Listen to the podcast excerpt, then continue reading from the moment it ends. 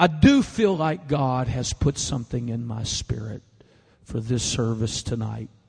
And I have prayed, fasted, and sought the face of God. And I know beyond a shadow of a doubt that God has put a word in my heart for this assembly that has gathered here this evening.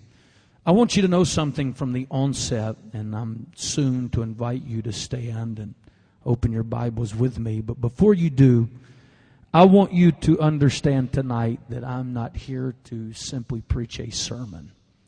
That's not my desire. I'm not a pulpiteer. I'm not a great speaker.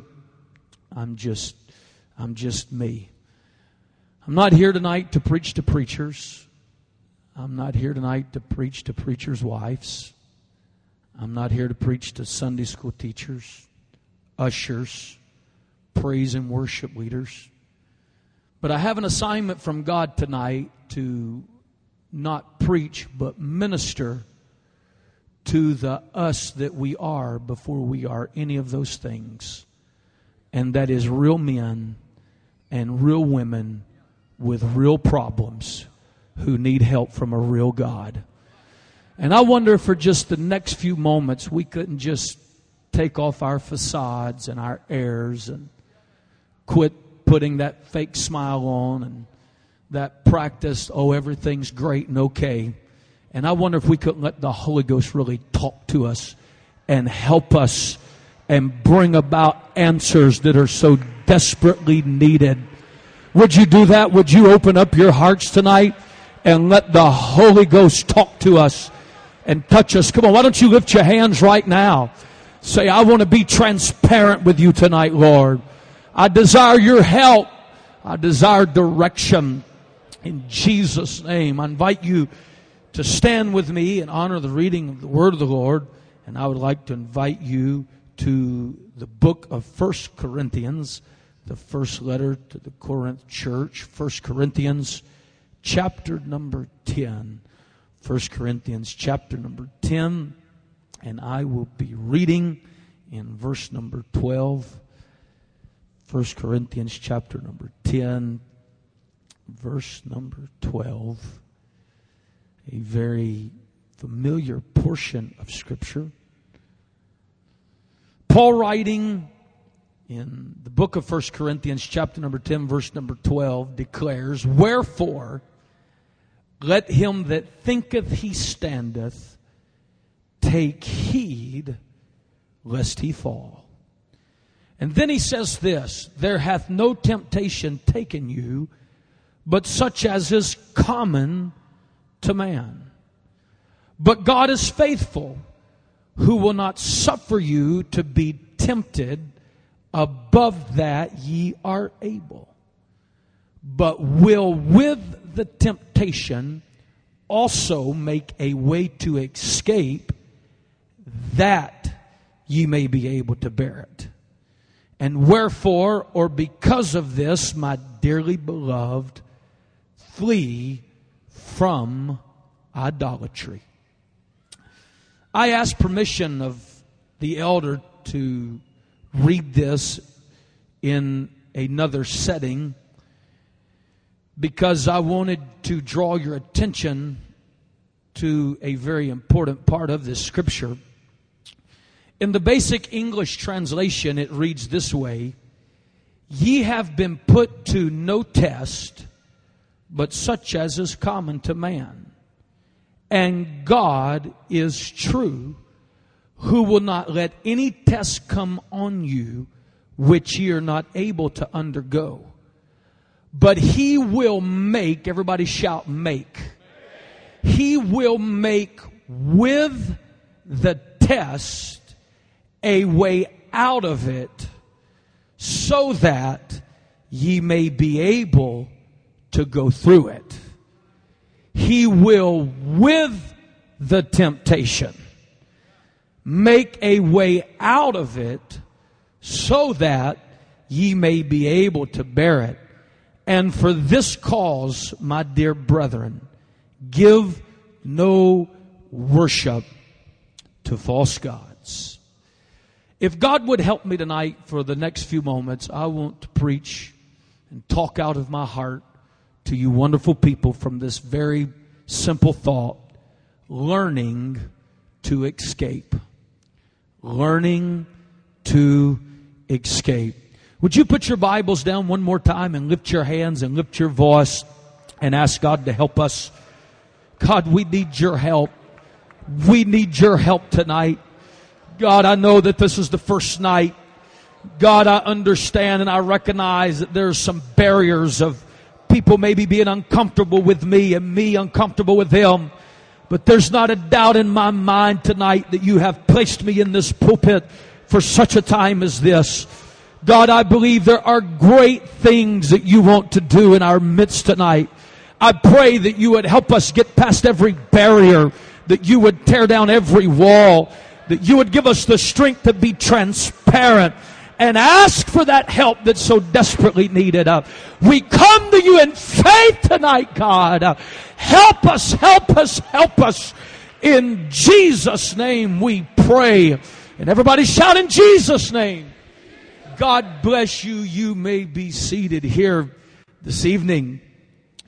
We are a people of faith. We are a people of faith. We are a people who are part of the household of faith. We are a people that understand and recognize that we are the people of God.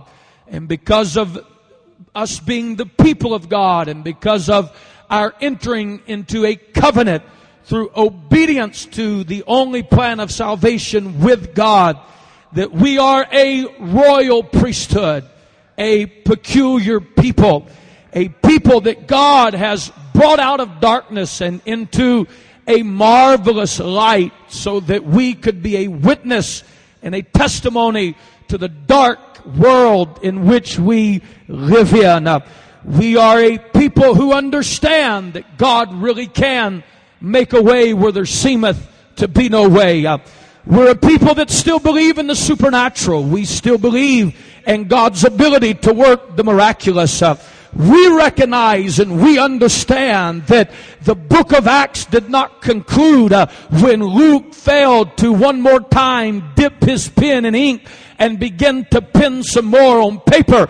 But there are witnesses and testimonies even in this house tonight that God's still a healer, uh, that God's still a deliverer, uh, that God's still a mender of broken things, uh, that God can still open prison doors, that God can still take that which was meant to destroy us and turn it around and further His work and His kingdom through us. Uh, we are a people of faith. Do I have any people of faith in the household tonight? Uh, we still put our trust in a God that is able to do exceeding abundantly uh, above all that we can even ask or think according to the power that worketh in us. Uh, we serve a great, big, wonderful God tonight and He's worthy of a praise right now.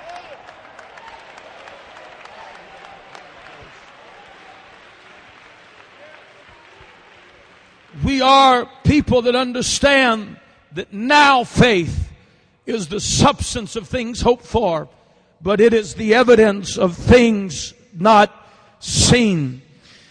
I've, I feel such a burden and a mandate from God tonight to come to this pulpit though and remind us that because we are people of faith and because we have faith and because we have witnessed God do the miraculous and we have experienced the supernatural, that just because we are people of faith and just because we are people that have great faith, uh, faith is not living a life void of reality. I'm going to say that again. Just because we have faith does not mean our lives are void of reality. And I'm here to preach tonight because I just felt in prayer that there are a lot of frustrated, weary, wounded warriors represented and sitting in this house tonight. You're beating your head against the wall. You're questioning your life and the way you've lived your life and you've been second guessing and analyzing decisions of your past and the enemy has a stick that he's about to beat you to death with. And it's because somewhere you were deceived into believing that because I have faith in God and because I trust in God, that some of the things that I'm going through, I should not be going through these things. Uh, let me just remind you what Jesus said in the Gospel of Matthew, the fifth chapter. Uh, he said, let me talk to you about blessings for a minute. Uh, he causes his sun uh, to rise on the just and the unjust. Uh, but the flip side of that is, uh, he also causes it to rain on those that deserve it and those that do not deserve it. Uh, I'm here to preach against that lie uh, that's trying to wreck lives in this house tonight and help you understand uh, that what you're going through and situations you're facing and circumstances you find yourself in, it's not because you're full of sin. It's not because you've done so much wrong, uh, but it's simply because you're still living uh, life. Oh, I feel the help of the Holy Ghost in this house.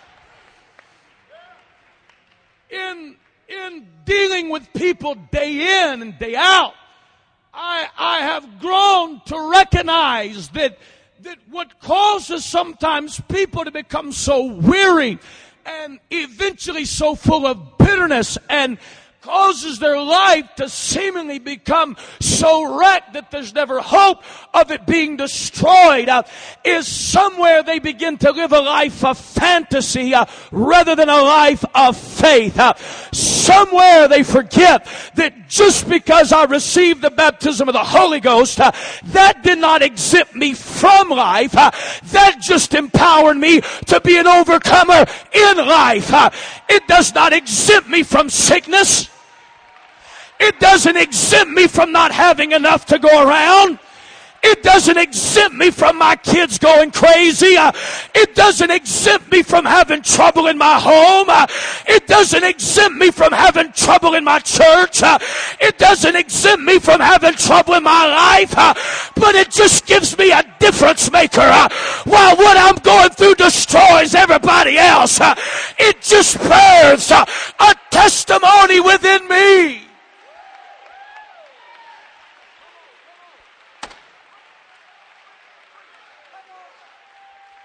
Our world, our world, it goes without saying, they're mixed up, they're messed up, they're in trouble. And what has made social media and these other things multi billion dollar industries is people trying to live in a world of fantasy rather than a world of faith.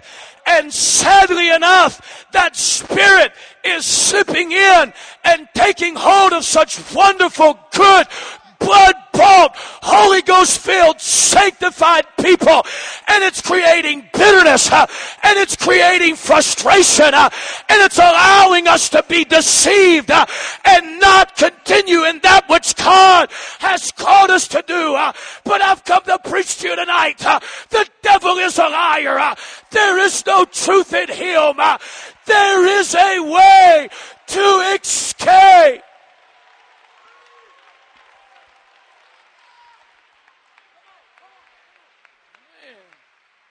In the Holy Ghost. In the Holy Ghost. It didn't, it didn't all of a sudden take you out of this world and put you in Disney. It didn't all of a sudden take you out of reality and put you in a winter wonderland.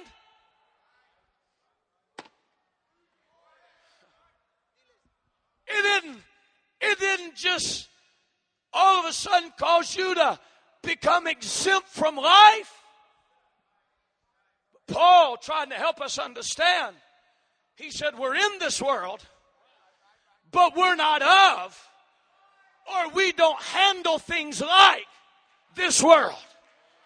Because while they're turning to alcohol and they're turning to extramarital affairs And while they're turning to pills to get up and then pills to go back to bed, uh, we've got hope uh, in a God uh, that is bigger than the facts of our life.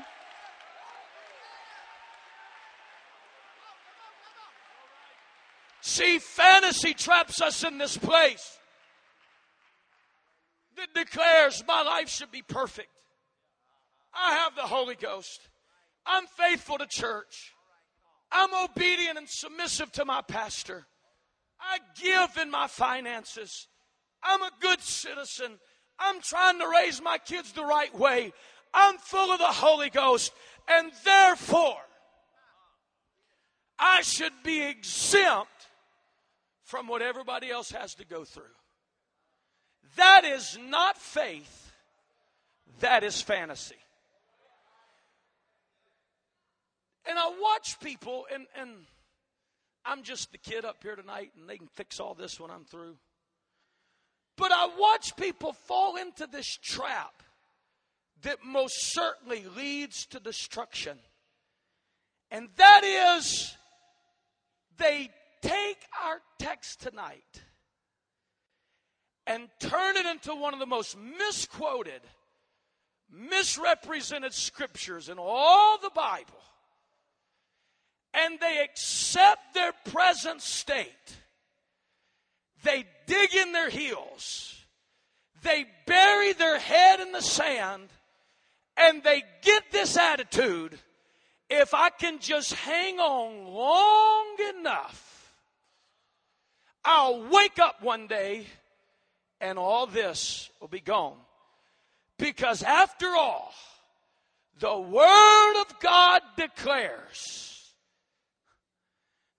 God will not put more on me than I can. You ever heard that? I mean, I'll be honest. You ever heard God won't put more on you than you can bear? Yeah.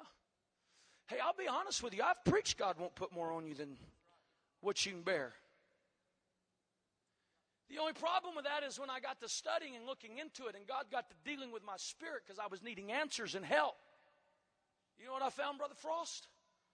I found that God will not put more on me than I can bear is nowhere in the Bible.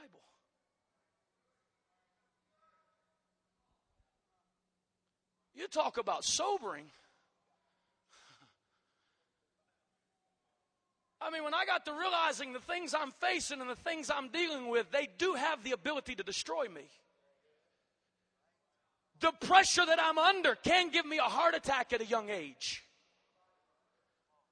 The things that I'm dealing with can give me a one two punch. And are there any honest people in the house tonight? I mean, See, I understand the reason some of you are so quiet is because I'm real close to home.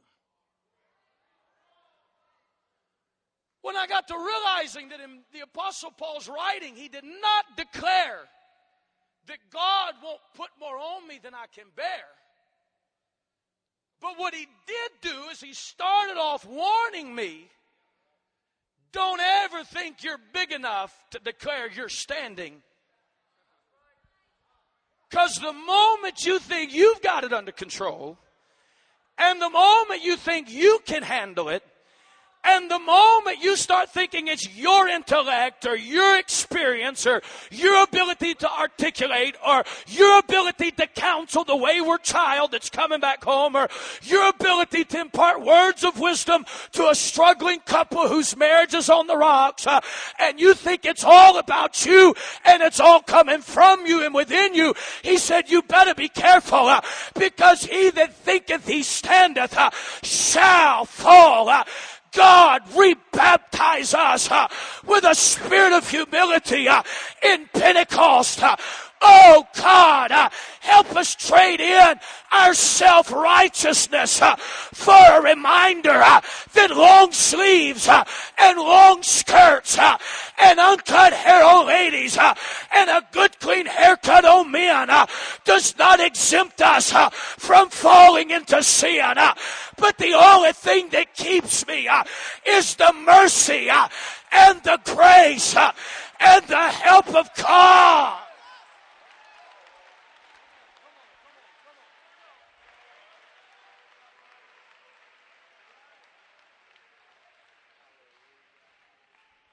Now, I don't even have a clock, but I will try to be conscious of the time. But I would like to just stop here and give you a little, just a word from Wes that really has nothing to do with my message tonight. But if we're not careful, I'm, I'm, I'm talking to us tonight. I'm talking to me. If we're not careful, we will forget that the things we do, we're doing them not to be saved, but we're doing them because we are saved. See, there's not a television in my home. But the reason there's not a television in my home is not because I'm trying to be saved. It's because I am saved. My wife keeps scissors out of her hair and dresses in a very modest, godly fashion. But it's not so she can be overcome with self righteousness and a Pharisaical, I'm better than everybody else spirit, and I'm doing this to be saved, uh, but as she's doing it because she is saved. When are we going to recognize uh, that we can be as holy as we possibly can ever get and our self-righteousness is still as filthy rags uh, in God's sight? Uh, we've got to quit leaning uh, on what we do and what we don't do. Uh, and we've got to get back to a relationship with God.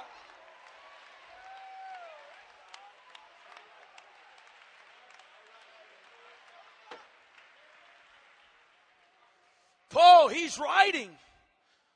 And he's addressing what you think I'm sidetracked doing, but he's addressing it. He's saying, don't, don't think you're Mr. Big Shot. Don't get to thinking you're better than everybody because they don't dot their I's just like you dot your I's. And they don't cross your T's just like, hey, when are we going to recognize that I need you and you need me in this day? Hey, there's not near as many of us as there used to be. There's a big old world that's against us. And it's time that we remember uh, that we are brothers laboring together. I'm not talking about embracing false doctrine uh, because light has no fellowship with darkness. Uh, but there comes a time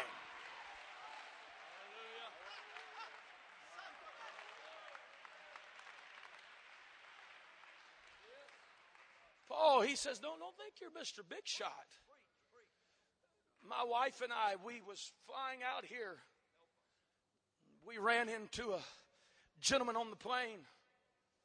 He said, Who are you? Recognized there was something different about us. He said, he said what, what are you out here for? I said, I'm a preacher. He said, I knew that. And then when he gave me his name, it, it, it shook me because at one time this was a household name in our movement.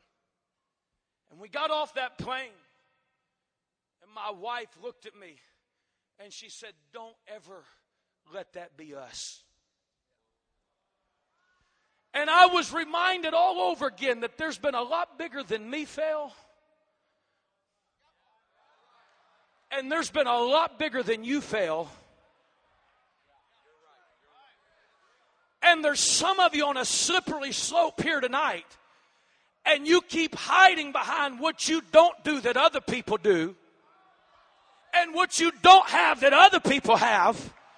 and you're so blinded by your self-righteousness uh, that you're failing to recognize uh, you have a form of godliness, uh, but you're denying the power that it takes for you to be able to hear, well done, thy good and faithful servant. Let me just remind every one of you here tonight. Uh, I don't dress like I dress to impress you. Uh, I don't preach like I preach to impress you. Uh, but I preach, I dress, I live for one reason. I want to be pleasing to my Savior.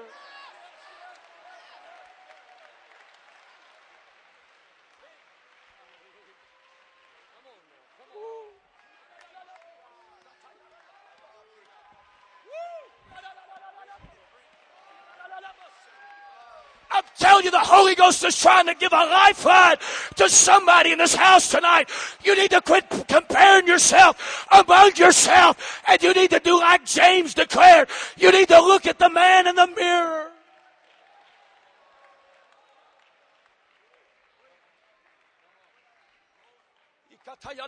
Let's lift our hands and pray right now. The Holy Ghost is dealing with somebody.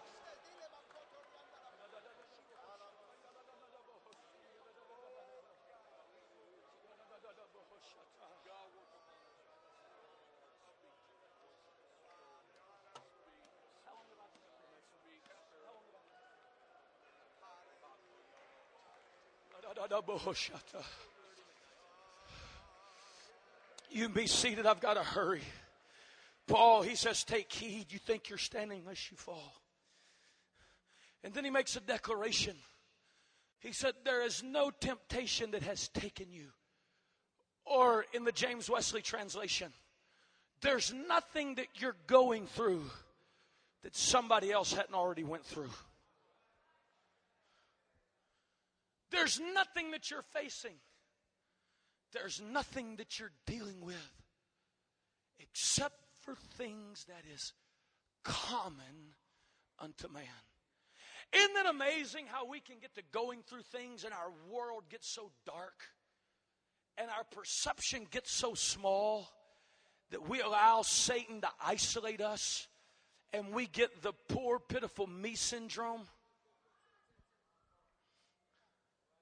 Nobody else is going through this but me. All of a sudden, we start having two box prayer meetings.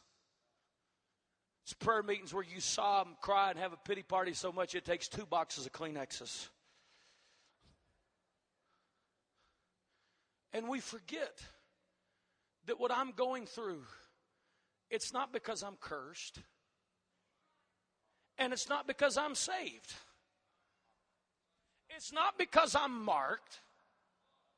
It's not because I'm peculiar. It's not because I have this big old target on me and the devil's just working overtime to make sure that I'm the one that's destroyed. Now, I know you get so spiritually minded, you're of no earthly good and everything's the devil. But a lot of what we go through is life. We've all stood at a casket we didn't want to look in.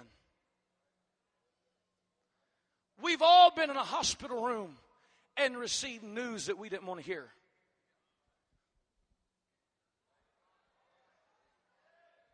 If you're honest, we've all robbed Peter to pay Paul so much that when Paul sees us coming, he's just, I mean, he's gone.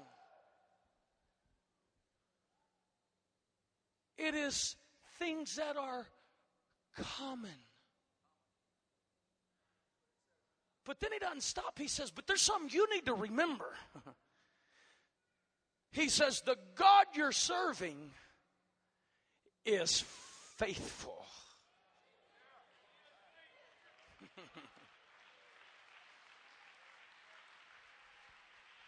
and then this is where this is where we this is where we set ourselves up because we declare God is faithful and He will not put more on us than we can bear.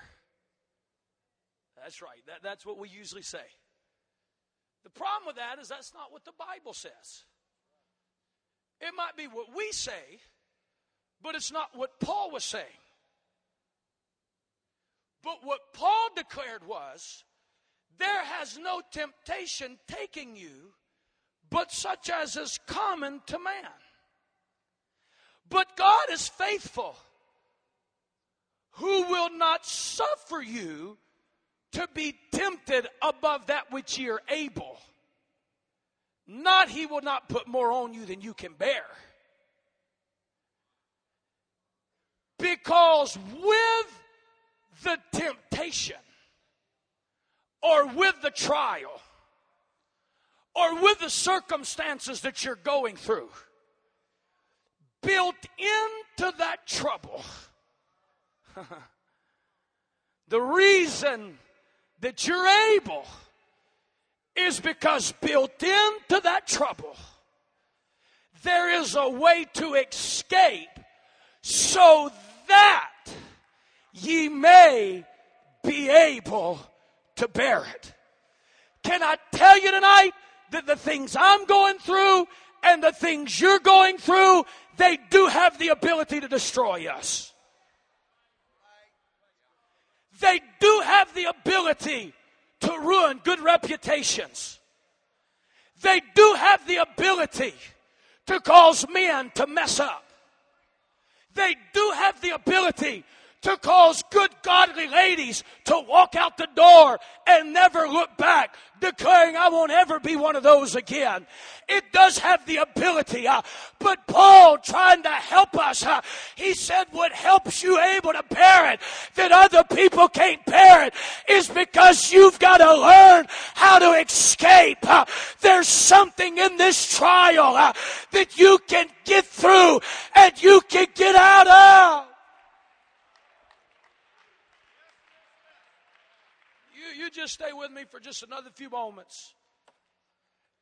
The problem with so many of us is we never learn how to escape.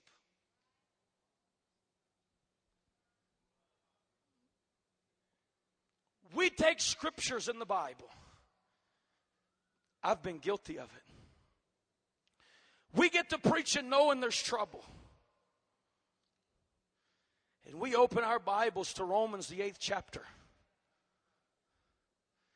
And we immediately jump way down to that 28th verse.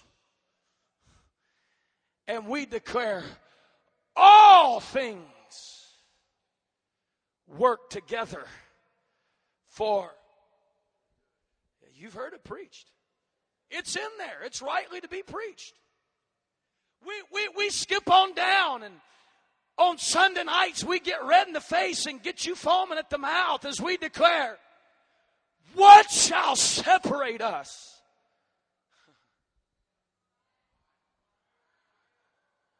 We get talking about not height, not depth, not things present, things to come, not principalities.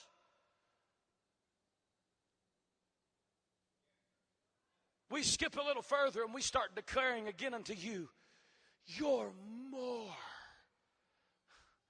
than conquerors. And where people become so frustrated is they rally to that. And they get excited about that. And they do what all good Pentecostal people do they pitch a Holy Ghost fit in the midst of that preaching. And that response is a good, fitting response. But then they walk back out the doors, and life's still there. They hardly get the door shut, and the bickering and fighting.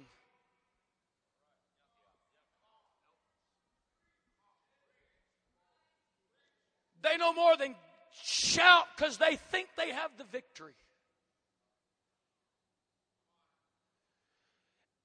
And it's not because we're not more than conquerors. And it's not because we can't find ourselves in a position to where nothing can separate us from the love of Christ. And it's not because all things do not work together for the good of them that serve the Lord.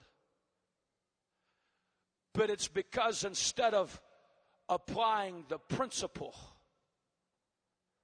we jump down and we preach the highlights.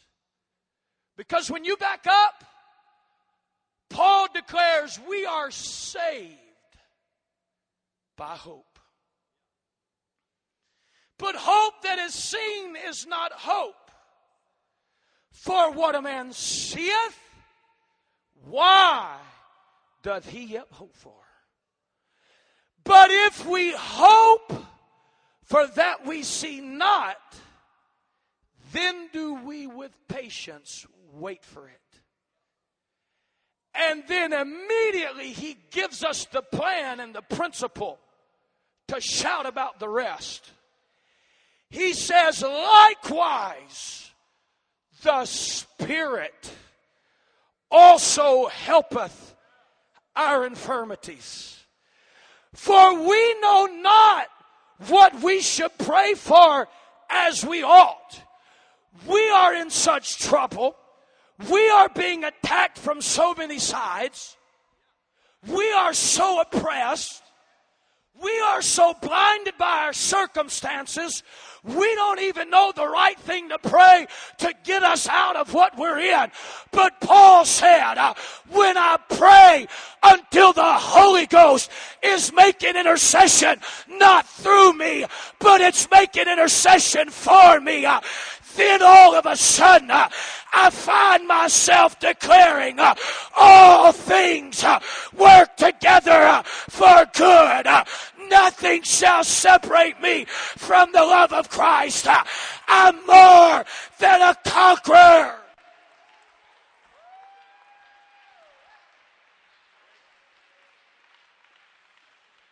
See, when Paul was writing in First Corinthians, he was the same man that declared, I speak in tongues more than you all. He was not making that declaration to pin roses on his lapel. You know what he was trying to get them to understand? I, I found a way to escape. Uh, and if you'd follow me as I'm following Christ, uh, if you'd recognize that the only way you're going to get through life without being ripped apart and without becoming a casualty is learning to pray until you pray in the Holy Ghost Uh, learning to pray until intercession is made for you.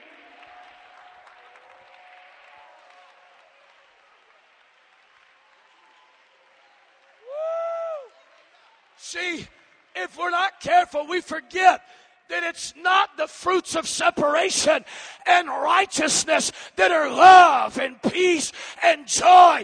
And don't misunderstand me tonight. I believe it as strong as anybody in this house, but I'm tired of seeing beat up, depressed people come to church service after service and they're defeated and they're victims rather than victors and they're living right. They're acting right, but they've never learned to escape.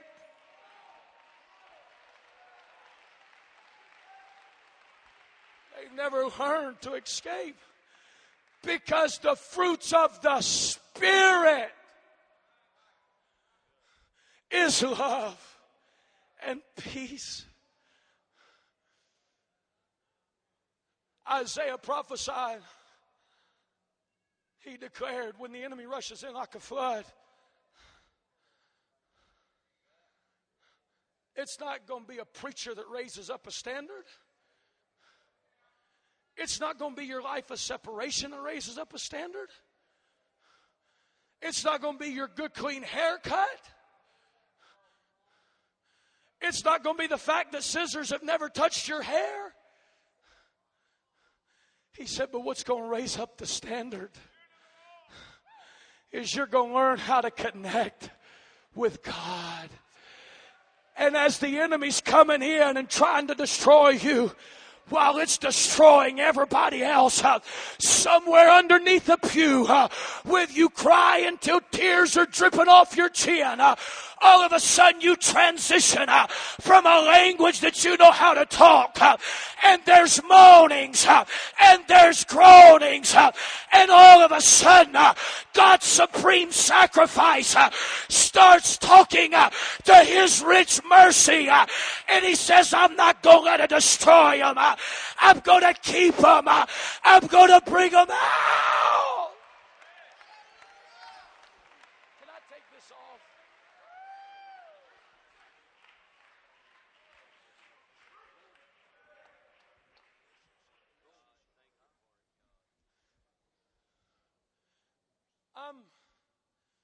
I'm, I'm going to be very transparent in my closing remarks. I have family here. I would not want to insult or bring a reproach to any of them. I've contemplated and tried to get out of doing this. But I feel a mandate to be transparent. See, I know there's some of you that you sit out there tonight and you think, let him go through a few things. And then maybe the elder let him come back when he's not so wet behind the ears and he's not such a novice and see i can feel it I've been preaching longer than he's been alive.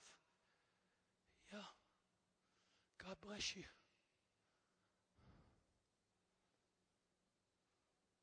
Nineteen seventy seven.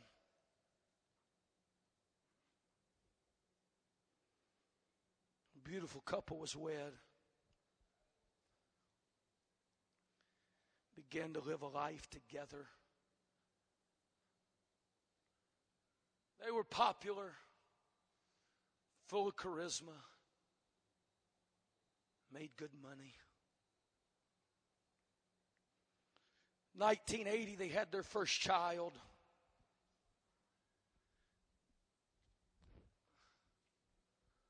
By 1986, they had two boys and a girl. Drove new cars. Brand new boats, house and land, living the American dream. 1987, they went and started a little home mission church in the beautiful hills of West Texas. Looked like they had it all together. God was with them. God was blessing them. People started receiving the baptism of the Holy Ghost. Revival breaking out. Good man. Godly lady. Lady was so talented, so anointed. She could play. She could sing. Spirit of the Lord, Brother Johnson would come over her. She'd begin to give tongues and interpretation, and there wasn't no wondering if it was from God.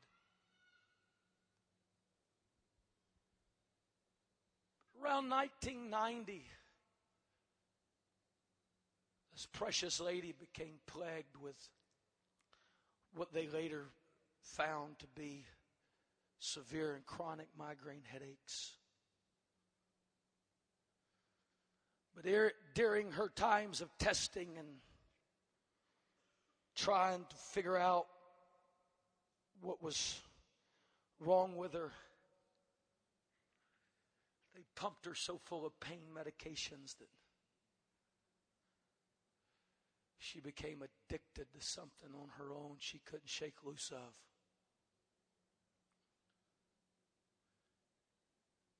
They were good at hiding it.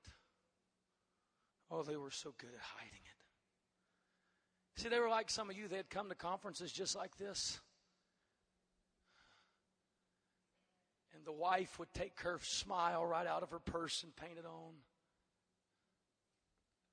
The man would tuck in his shirt and put on his coat and put reality in the back of his mind.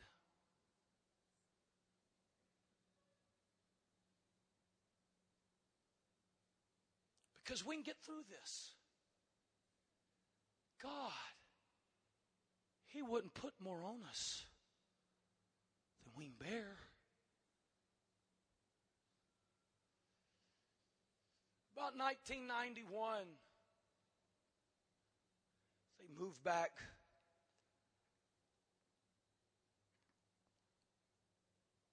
You, you, you couldn't have put them in a better church under a more wise and anointed shepherd. I was just a kid, but kids aren't stupid. That's why you need to be careful how you live in front of them and talk when they're around because.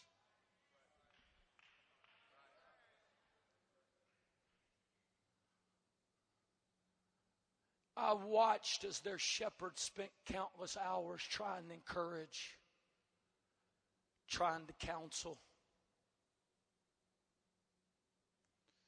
No doubt many times on Sunday night they left and it looked like deliverance had been had.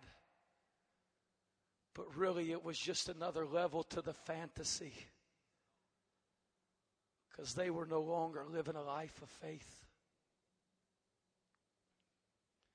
Things begin to happen. The man, embarrassed, he fell into a trap that way too many people fall into. He got into this mindset well, if I can just get away from here, things will change.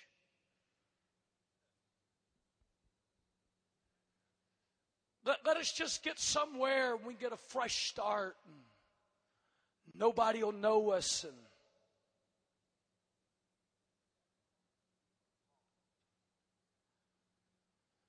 moved their family out west. Again, endeavoring to do a work from God. But instead of things getting better, they got worse. Fussing and fighting and pretending and fantasy.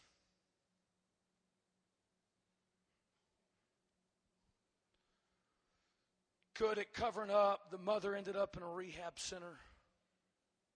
Nobody knew what was going on.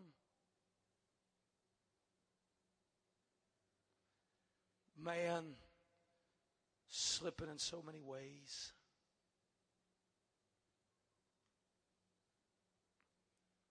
Finally, around 1998, tired of burying their heads in the sand, thinking we can bear it. If we just hold on long enough, it'll be okay. They moved back to Southeast Texas. Now they're fighting embarrassment on top of all these other things. And so they fall into this trick of the adversary that what I need to do is keep my distance. Let me get this fixed and figured out, and then I'll be more faithful. Can I tell you, you should be the most faithful when you're fighting the hardest and when hell's the hottest. Don't ever think the church is somewhere because of embarrassment you need to run from. Hey, we love you like nobody else loves you. There's nobody that wants to see you helped like your pastor wants to see you helped. There's nobody that wants to bear your burden uh, like your brothers and sisters want to bear your burden. Uh, I'm reaching for somebody even right now. Uh, you don't need to run away. You need to run to.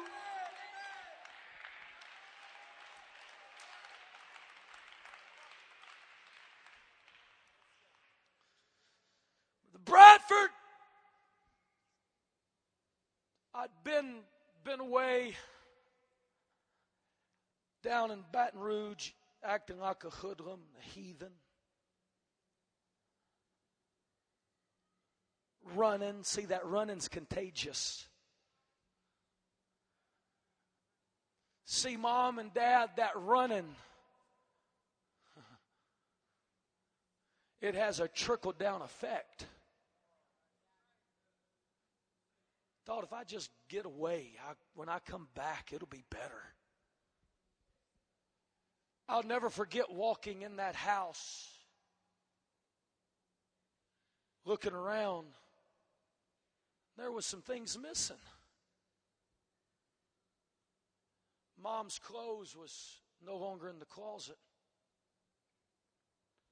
Knickknacks were missing out of the curio cabinet. Pictures missing off the wall.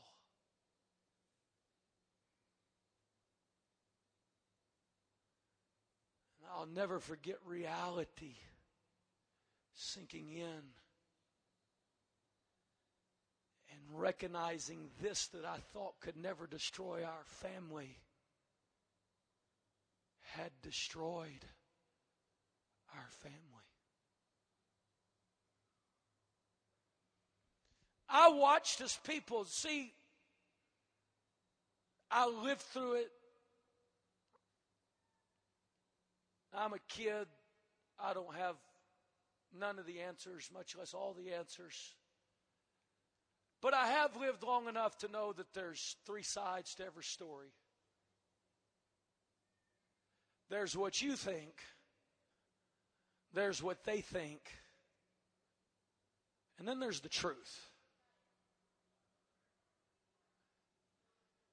And I watched as people began to take sides because of the way the situation appeared from without. And I, I want to be careful tonight, but let me inject this. Just because one's a better actor than the other, it doesn't mean they're blameless. Just because one's better at hiding their flaws, and there's one that it's just obvious what they're doing. It's real easy. I, I, I watched Brother Dykes as people started blaming my mother, and she did have a problem. But they never took time to think about maybe why she had that problem. I know I'm on thin ice here tonight, but I, I have to tell this because I feel the help of the Holy Ghost reaching for people. And see, what happened is my parents, they, they, they were already gone. They were, it, it was over. But what people didn't realize is the bitterness, their words were creating in the lives of three children who knew a lot of truth that they weren't sharing with everybody. And it began to shake their confidence because there were some people that would rather gossip than pray. And would rather tear down than build up. All in the name of knowing them that labor among you and you want to be spiritual? Let me tell you what Paul describes someone spiritual as being. If you see somebody overtaken in a fault,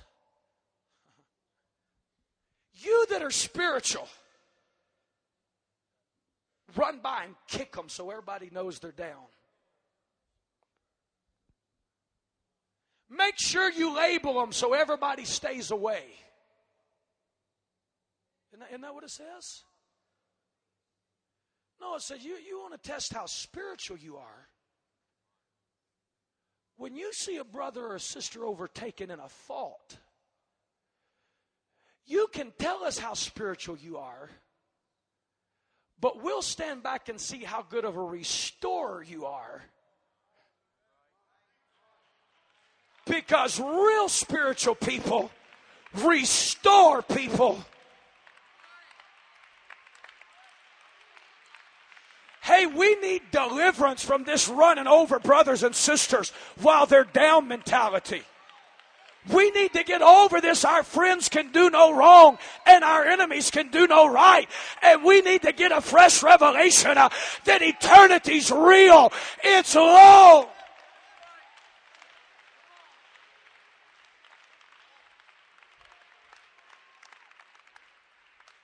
And it, it's no excuse. But in running, I started acting so foolish and so stupid. Let me tell some of you young people the answer's not in running.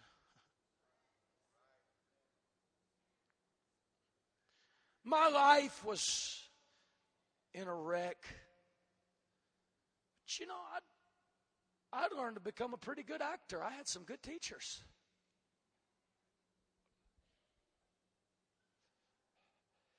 I had two friends,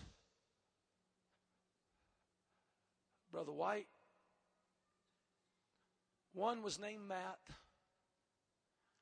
another one was named PJ. And there was this thing called West Coast Conference that I'd never been to. Man, PJ, willing to give you the world. He said, I'm going to send you one of my brother's Southwest tickets.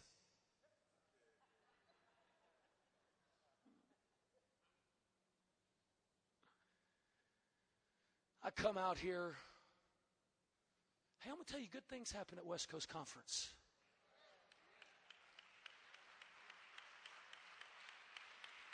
See, those of you clapping, you're thinking it's where I got spiritual, but it's not. It's where I fell in love. I met my wife here.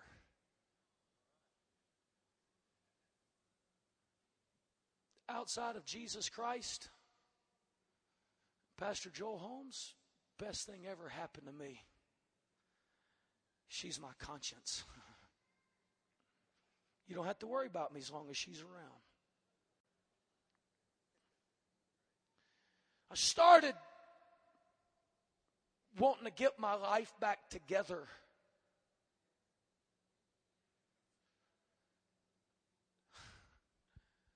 Is this all right? I got to tell this. It's so funny. I remember sitting at her dad's, Brother Garrett, you know Brother Rick Wheeler. I was sitting there at their table. I was a long ways, Brother Lackey, from preaching West Coast. Matter of fact, if you knew Brother Morton, all I did that first time I was here, you sure wouldn't have me preaching.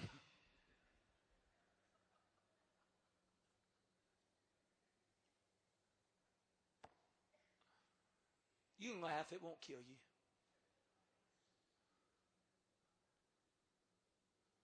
I started wanting to get my life put back together.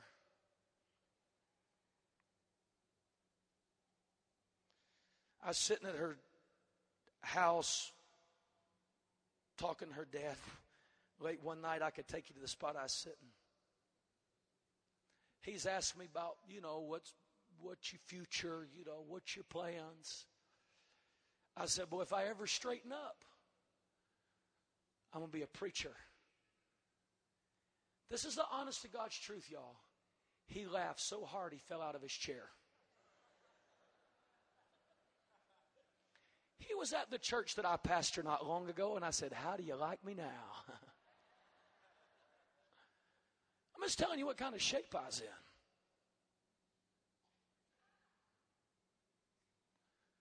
My life was a wreck.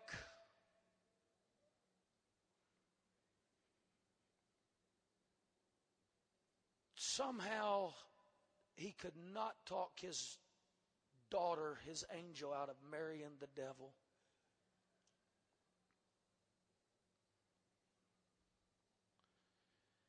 What I didn't know was some things was about to change in my life.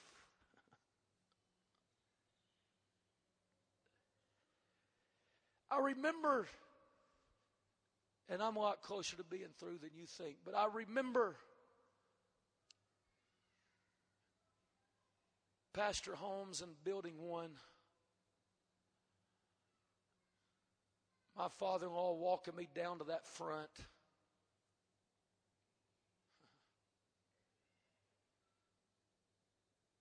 And I was wanting to come to Little Rock. And I mean, my father in law was telling him everything. And I thought, well, here goes. I seen him clench that jaw. And I thought he's he's fixed to tell him, get your girl away. Instead, big old tears come up in his eyes. And he said, Well, all I know is if they're going to do it, we only have one option, and that's to make sure they make it.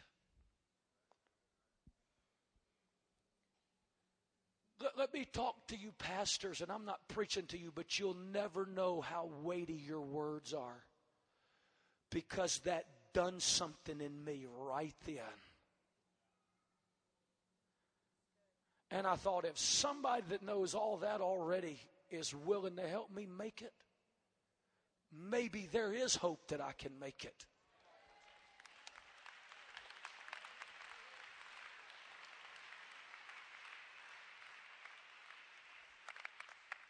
I'm going to tell you, I got me a good praying through, got me a good wife. I started living good, or the best I could. A lot of help. Started feeling my call.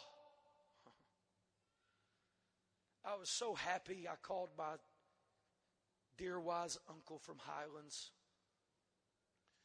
I thought he's going to be so excited for me. I'm called to preach.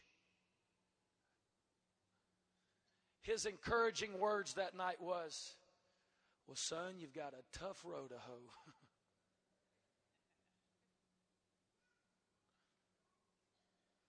I'm going to tell you what happened. Things in my so-called life they didn't get better. Here i am doing good feeling my call.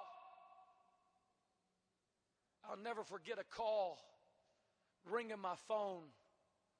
I was playing basketball down at a gym in the community and i heard this evil demonic voice telling me if you want your mother to live, you better get here.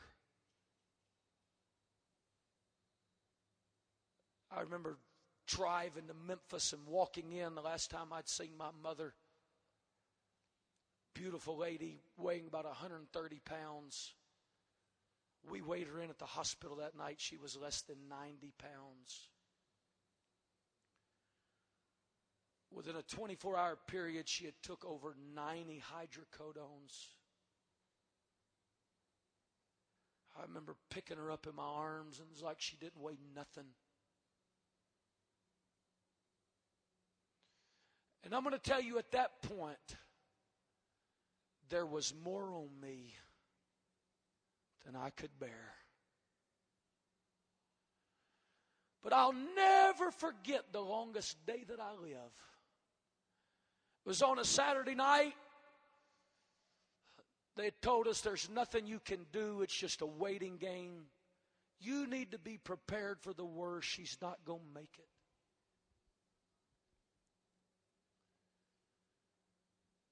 I can't tell you what it felt like, but I turned to my wife and I said, You know what? I need to go to church. I said, Let's go home. We drove and got there in time to change clothes. I'll never forget walking through them back doors. I can't tell you what was being sung. I can't tell you the message my pastor preached that day. But I tell you what I did do. I learned for the first time how to escape. Because I remember like it was yesterday walking place past the seat that I normally sat in. And I walked to that front seeds of bitterness because of all that's going wrong being sown into my heart. But I remember walking down to that front and lifting my hands in the air. And I said, You know what, God? I'm not going to get bitter. And I'm not going anywhere. But this is too much for me. So you're going to have to help me. And I'm going to tell you, I got to weeping and crying, and I got to talking in tongues. And I made a connection with something that day. It didn't change my situation, but it changed me. When I walked out of that sanctuary that day, my mother was still on life support and she was still addicted to prescription drugs. Uh, but something had happened. Uh, I'd finally learned a lesson that a gray headed man had been trying to teach me.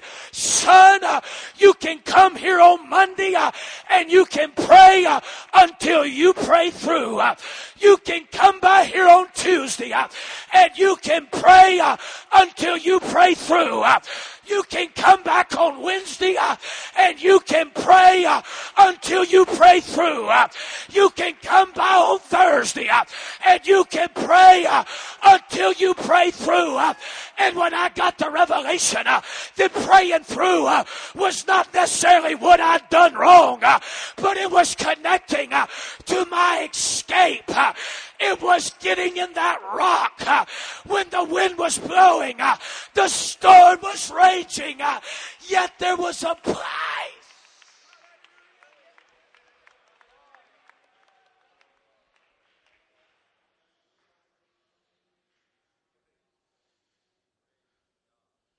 Somebody, if you would come to the organ.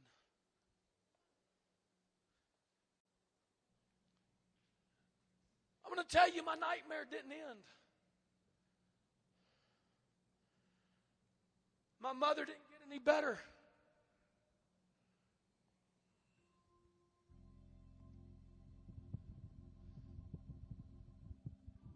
Their home didn't get put back together.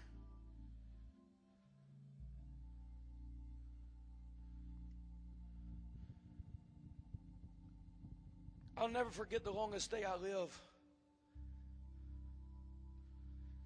April the 6th. A year ago. My phone ringing.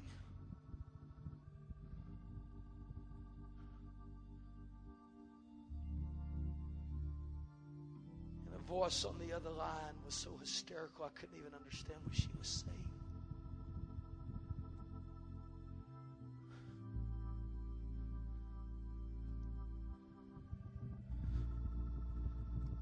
Finally, I got her calmed down enough.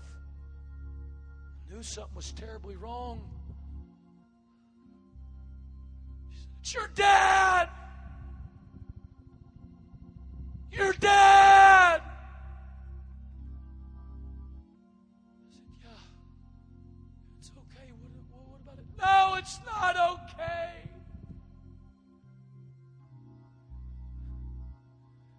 He was on his motorcycle. Missed a curve.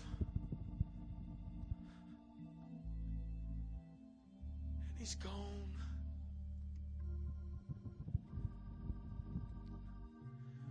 I remember calling my cousin, whom I love so dearly. I'm so happy he's here tonight. He's been such a brother to me. So on a Saturday night, I was supposed to be flying out to California to preach that next morning, catching an early flight, getting time to church.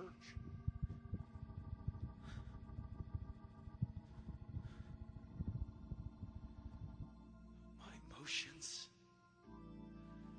the hurts, the what ifs.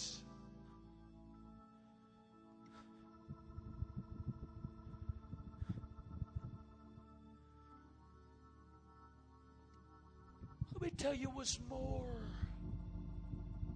than I could bear.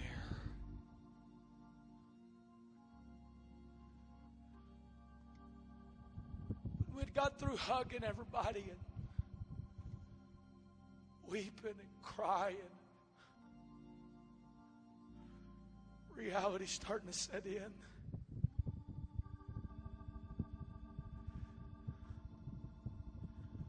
I went to my uncle. I said, Can I can I get a key to the church?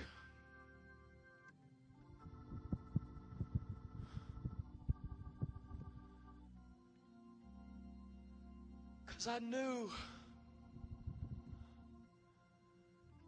it was more than I could bear. And there was nothing I could do to change the circumstances. But I learned that there was a place that if I could just get over there and I could get laid out and I could shut myself in for a little bit and I could pray past my not understanding and I could pray past my questions and I could pray past my hurts and I could pray past my fears and I could pray past my what ifs. I knew that somewhere, if I could just stay there long enough, that built in was a way to escape.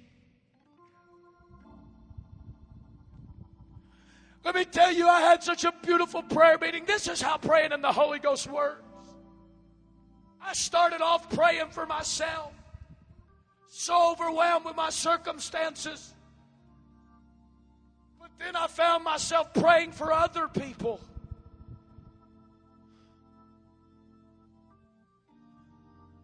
You know what I'd like to tell you? I'd like to tell you that that prayer meeting was a fix all. But you know what I had to do even today? I got to missing my daddy. And I was thinking, boy, I'd sure like for him to know I was getting to preach this conference. I asked Brother Lackey, could I go to his church? It wasn't so I could get more spiritual for this service. But I knew if I could get in that sanctuary, and I could get down on my face.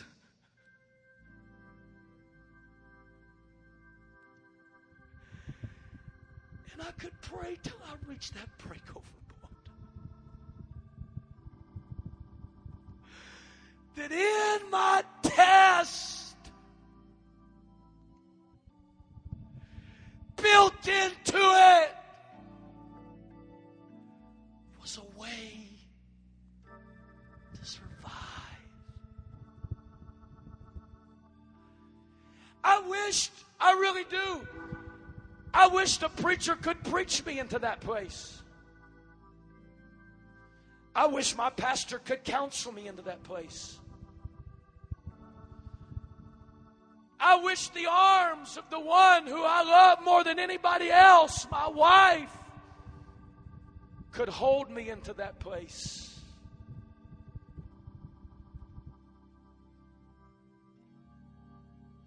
but only praying until the Spirit starts making intercession for me. yeah. Can unlock and open up that door and let me step out of the real just long enough to go. I can make it. Hey, I really can do this. I really am more than a conqueror. I really can get through this. I really can live another day. I really can't go to West Coast Conference tonight and look real people with real hurts in the eye and say, hey, brother, it's not fantasy. You can make it. You can make it. You can make it. You can make it. Don't give up. Don't give in. You can make it. You just need a prayer meeting. You just need to pray until it's moaning and groaning. I know this isn't for everybody tonight. But I'm going to tell you there's some people here that God's wanting to help you escape. I'm this little old country kid, don't know anything. But I come with a word tonight. You're not ever going to hear the right message. You're not ever going to get that magical miracle moment sitting across the desk from your pastor where it just all just and it's gone. What you're going to have to learn to do is quit having everybody else pray for you.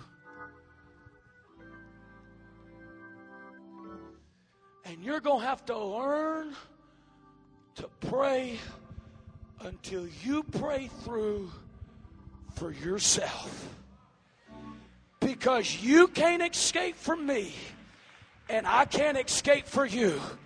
But I've come to this first night of West Coast Conference to tell you uh, it's more than you can bear, but you can escape it. Uh, if you can pray until the Holy Ghost starts praying for you.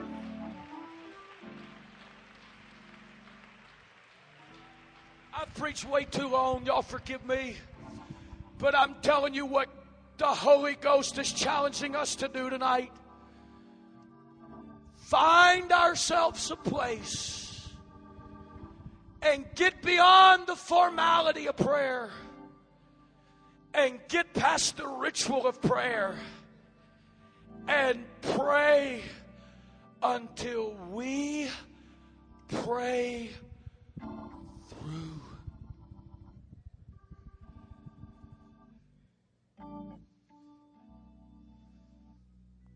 I wish it was some magical dust God could sprinkle or a word to the wise I could speak. But only God can do for you what you need done. And He's not going to do it for anybody else asking Him until you ask Him. I wonder right now, I know this is different. But if there are people that are here tonight and you're at your wits' end, I know you're going to have to get past your pride to do this. But if you're tired of pretending and faking everybody out,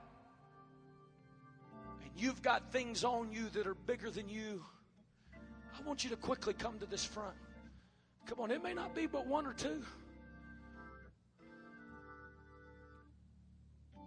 Come on, I want you to come.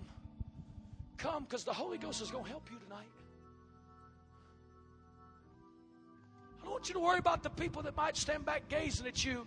They're, they're not dealing with what you're having to deal with, they're not facing what you're facing, they're not struggling with what you're struggling with. As you come, I want you to come lifting your voice. And I want you to come with a made up mind and a determination. I'm going to pray until I talk in tongues. I'm going to pray until tears are dripping off my chin. I'm going to pray until there's a brokenness in my spirit. I'm going to pray until I make connection with the one thing that can help me, uh, and that is the Spirit of the Most High God. Come on, if you want help tonight, if you want help tonight, I've come to preach to you. There really is a, way to escape. I wonder if some of you prayer warriors couldn't come in behind these that are facing great need. I wonder if you could come and help them pray to that place of escape.